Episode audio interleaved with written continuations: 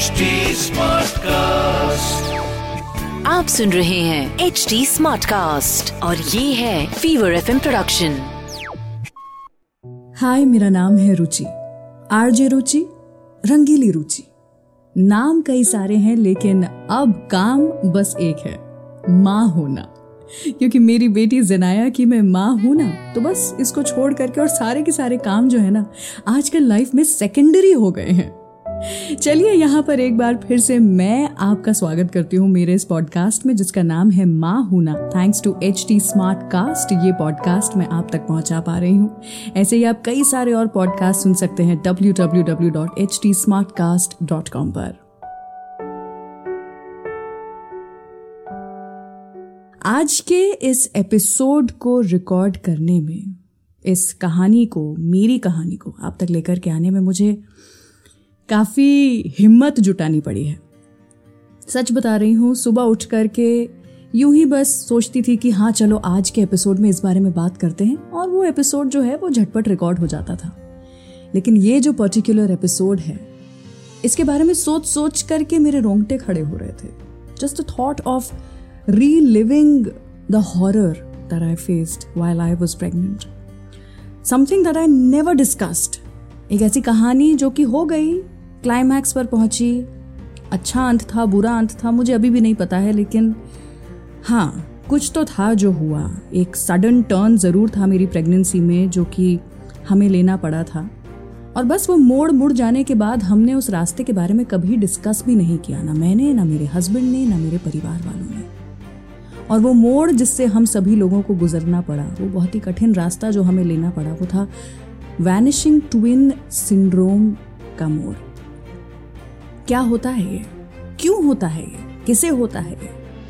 आज चलिए हिम्मत की है तो इसके बारे में बात करते हैं। यूजुअली मेरे एपिसोड्स में मैं बड़ी एनर्जी में रहती हूँ, खुश रहती हूँ, काफ़ी सारे मज़ाक करती हूँ डबल मीनिंग जोक्स क्रैक करती हूँ। लेकिन ये वाला एपिसोड अगर थोड़ा सा भारी हो जाए तो माफ़ करिएगा, क्योंकि मेरी पर्सनल स्टोरी है। अगर एक ऐसा पॉडकास्ट में बना रही हूँ जहाँ पर मैं मेरी प्रेगनेंसी की, मेरे माँ होने की बात करूँ और मैं अपनी पर्सनल प्रेगनेंसी स्टोरी आपके साथ में शेयर ना करूँ तो शायद ये नाइंसाफ़ी होगी मेरे इस पॉडकास्ट के साथ में। इसीलिए आज का ये एपिसोड और ये टॉपिक मैं आपके साथ में शेयर कर रही हूँ। अगर आपने मेरा पिछला एपिसोड सुना होगा तो ये तो आप समझ ही गए होंगे कि मेरी प्रेगनेंसी एक मेडिकली असिस्टेड प्रेगनेंसी थी। यानी कि डॉक्टर्स की मेडिकल साइंस की, थोड़ी बहुत मदद ले करके मैंने अपनी बेटी को कंसीव किया। क्या आपको पता है आंकड़ों के हिसाब से मेडिकली असिस्टेड प्रेगनेंसीज में ऑलमोस्ट 45-46 परसेंट ऐसी प्रेगनेंसीज होती हैं जो कि मल्टीपल प्रेगनेंसी में रिज़ल्ट करती है। यानी कि आप एक सिंगल बच्चा नहीं कंसीव करते हैं, बल्कि ट्विन्स या ट्रिपलेट्स कंसीव कर लेते हैं। मैं जानती थी ये।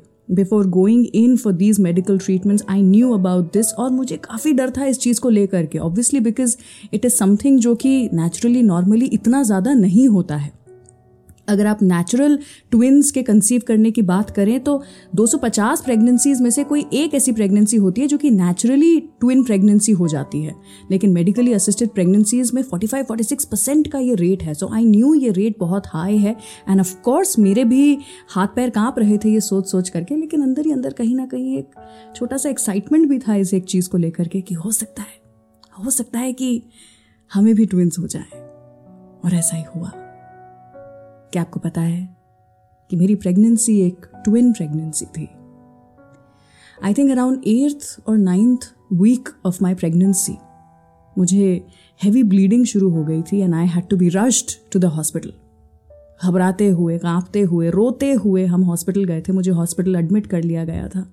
और तब जाकर के ये पता चला था कि एक नहीं, बल्कि मुझे दो बच्चे होने वाले हैं। एंड मैं ट्विंस के साथ में प्रेग्नेंट थी। My God I still remember that feeling रोते हुए, हँसते हुए, ऐसे रोंगटे खड़े हो गए थे मेरे मेरे हस्बैंड के, मेरे मम्मी पापा के, जब हमें ये पता चला था दैट हमारे घर पे ट्विंस आने वाले हैं। हाई रिस्क प्रेगनेंसी थी, इसीलिए इतनी जल्दी ये पता भी चल गया था कि मैंने ट्विंस कंसीव किए हैं। नहीं तो तो बारहवें हफ़्ते तक पहला स्कैन भी नहीं होता है, लेकिन मेरे बार बार स्कैन्स हो रहे थे। सो प्रिकॉशंस ले करके, सब कुछ सेटल करके मुझे वापस घर भेज दिया गया था। शायद उस समय ये पता लगाना ही पॉसिबल नहीं था कि वो जो मुझे ब्लीडिंग हुई थी, वो इसलिए हुई थी कि उनमें से जो एक बच्चा था वो थोड़ा कमज़ोर था and there were some complications that had already begun जब आपको ट्विंस होते हैं ना तो उन्हें नेम कर दिया जाता है। अल्ट्रासाउंड आसान हो जाए इसलिए। तो एक बेबी ए होता है और एक बेबी बी होता है। आज तक भी मेरे फ़ोन में वो बेबी ए और बेबी बी दोनों के हार्ट बीट्स रिकॉर्डेड हैं। हो सकता है आज के इस एपिसोड में मेरी आवाज़ कराहती हुई आपको महसूस हो जाए, लेकिन मैंने सोचा कि कभी तो इसके बारे में बात करेंगे, कभी तो दिल हल्का करेंगे। बारहवें हफ़्ते का वो स्कैन था, जब एक नॉर्मल सुबह थी और मैं अपने स्कैन के लिए गई थी। काफ़ी इंपॉर्टेंट होता है बारहवें हफ़्ते का स्कैन उस स्कैन के लिए जब मैं गई थी, तब वो डॉक्टर ने मुझे बताया कि सिर्फ़ एक ही सैक दिख रहा है, यानी कि एक ही बच्चा, एक ही फीटस जो है, वो उन्हें दिख रहा है और दूसरा जो है, वो वैनिश हो गया है। I did not know about that I did not know about vanishing twin syndrome कौन प्रिपेयर्ड होता है ट्विंस के लिए? कोई प्रिपेयर्ड नहीं होता है। सब लोग डर जाते हैं। फाइनेंसिस के बारे में सोचते हैं। फ्यूचर के बारे में सोचते हैं। उड़ी हुई नींद के बारे में सोचते हैं। झगड़ों के बारे में सोचते हैं। बर्दिंग डिफिकल्टीज के बारे में सोचते हैं। लेकिन फिर भी once you know that you are going to have twins आप चाहते हैं उन दोनों बच्चों का अपनी ज़िंदगी में होना, और मैं भी चाहती थी। चाहे मैं कितना भी प्रिपेयर्ड नहीं थी फॉर दिस सरप्राइज़ लेकिन एक बार जब मुझे पता चल गया था कि मुझे दो बच्चे होने वाले हैं, मैं दोनों को चाहती थी, दोनों को अपने गले से लगाना चाहती थी। लेकिन ऐसा नहीं हुआ। I faced vanishing twin syndrome और बारहवें हफ़्ते के स्कैन के बाद मुझे मेरी डॉक्टर ने बोला रेडियोलॉजिस्ट ने बोला कि, अरे, तुमने लोगों को बता दिया क्या? हम यूजुअली जब ट्विंस कंसीव करती है कोई औरत तो उन्हें बोलते हैं कि बारहवें हफ़्ते के पहले बताओ मत किसी को, क्योंकि ये बहुत कॉमन है। Did you actually know thirty six percent of twin pregnancies result in vanishing twin syndrome मुझे नहीं पता था। मैं तो खुशियाँ मना चुकी थी। I did not know how to handle that loss क्योंकि वो लॉस भी था और एक तरफ़ मुझे डॉक्टर्स ये भी बताने की कोशिश कर रहे थे कि जो हुआ वो अच्छा हुआ कॉम्प्लिकेशंस हो सकते थे, बच्चे में परेशानियाँ हो सकती थी। भगवान का ये तरीका है to not give you more problems life long problem हो सकती थी। वो बच्चा नहीं चाहता था कि वो तुम्हारे लिए कोई तकलीफ़ पैदा करे, इसलिए उस बच्चे ने तुम्हारा साथ इतना ही दिया। लेकिन वो बेबी बी जिसकी हार्ट बीट मैंने सुनी थी, वो हार्ट बीट में नहीं भूल सकती। वो बारहवें हफ़्ते का स्कैन में नहीं भूल सकती। जब मेरे पति ने मेरे हाथ को कस के पकड़ा हुआ था और बस मुझे ये बोल रहा था कि ठीक है, हमारा बच्चा ठीक है। क्योंकि हमारा बच्चा ठीक था। I was still pregnant can you understand my God what was that day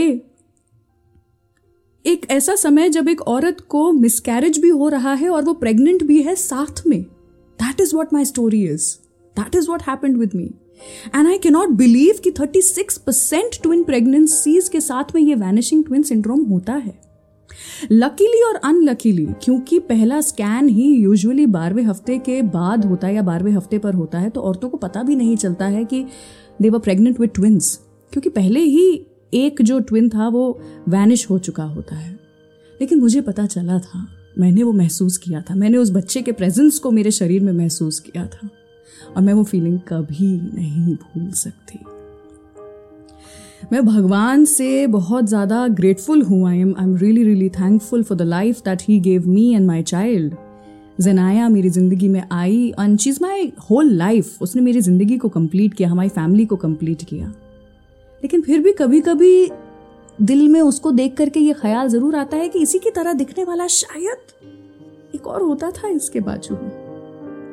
मुझे पता है आज का ये एपिसोड सुनकर के मेरी परिवार वाले ज़्यादा खुश नहीं होने वाले हैं, क्योंकि उस दिन के बाद से किसी ने इस बारे में मुझसे कभी बात नहीं की, क्योंकि मुझे खुश रहना ज़रूरी था because as I said I was still pregnant लेकिन एक माँ ही जानती है कि वो अंदर ही अंदर ग्रीव भी कर रही होती है। It was a very weird time for me एक तरफ़ मैं दुखी थी बेबी बी के लिए, और दूसरी तरफ़ बेबी ए जो था वो फ्लरिश कर रहा था. She was happily moving her limbs हाथ पैर मार रहा था और किक uh, कर रहा था अंदर. प्लस मेरा खुश रहना इसलिए भी ज़रूरी था क्योंकि बेबी ए को मुझे सलामत रखना था. वैनिशिंग ट्विन एनी वे बहुत ही अजीब तरीके का मिसकैरेज होता है.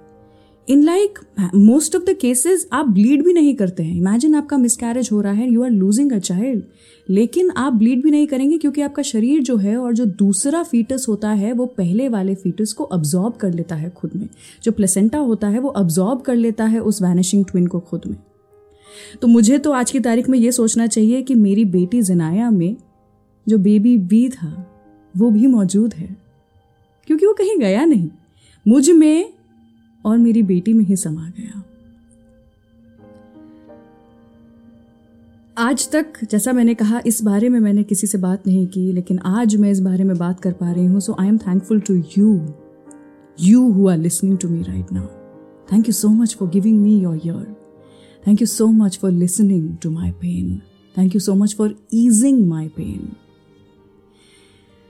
चलिए, इसी के साथ यही आपसे भी कहूँगी कि अगर आप किसी भी लॉस से गुजर रहे हैं प्रेगनेंसी लॉस से गुजर रहे हैं इमोशनली उसे हैंडल नहीं कर पा रहे हैं तो हैंग इन देयर चीज़ें बेहतर होंगी.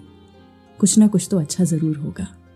और जैसा मैं हमेशा कहती हूँ, जुड़वा हो या अकेला बच्चा हो या ना हो, मैं जानती हूँ माँ होना अपने आप में एक गुमान है, लेकिन उसके अलावा भी आपकी, मेरी, हम सब की पहचान है।